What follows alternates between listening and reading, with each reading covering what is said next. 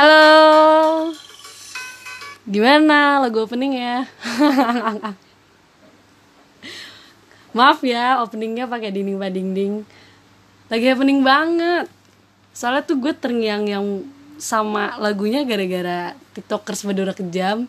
Jadi buat yang nggak tahu, mereka adalah grup TikTok dari Madura dan mereka yang mempopulerkan uh, tarian dinding dinding pakai versi remixnya.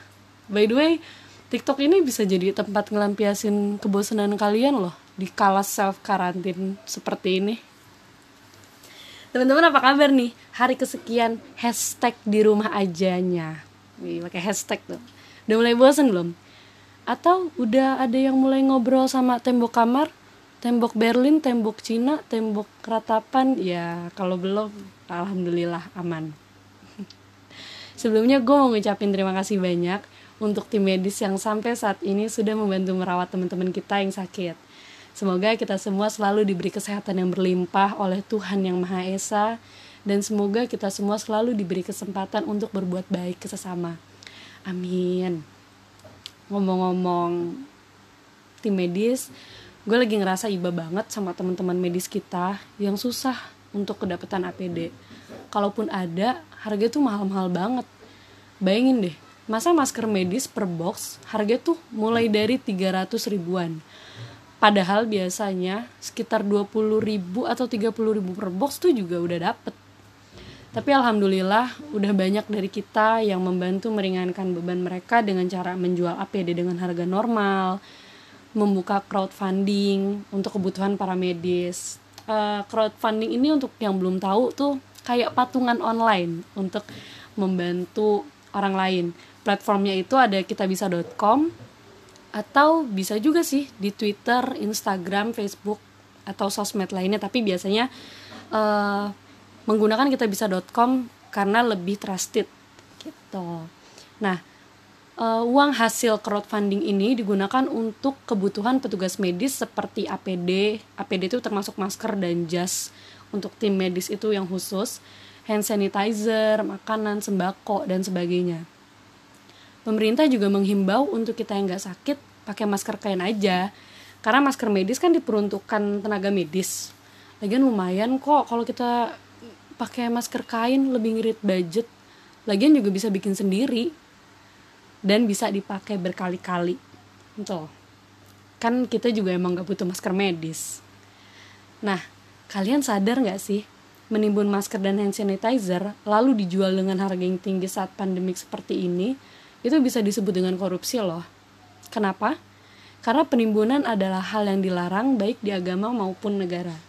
Hal ini termasuk tindak pidana korupsi karena memanfaatkan situasi untuk mencari keuntungan pribadi di atas penderitaan orang lain.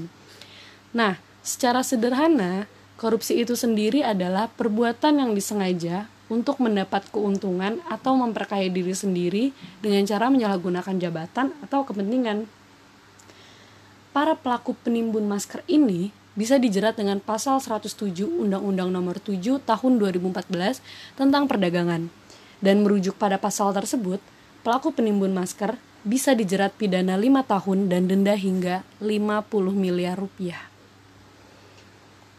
Gue ulang ya biar kalian ngerasa nggak salah denger. Para penimbun masker dijerat pidana 5 tahun dan denda hingga 50 miliar rupiah. Tuh dengerin. Serem kan? Udah nyusahin orang, kena hukuman pula. Dan yang pasti pelaku tuh bisa disebut koruptor. Karena tindakan tersebut merupakan tindak korupsi. Wow, ada tukang roti guys. Gak apa-apa, biarin aja ya.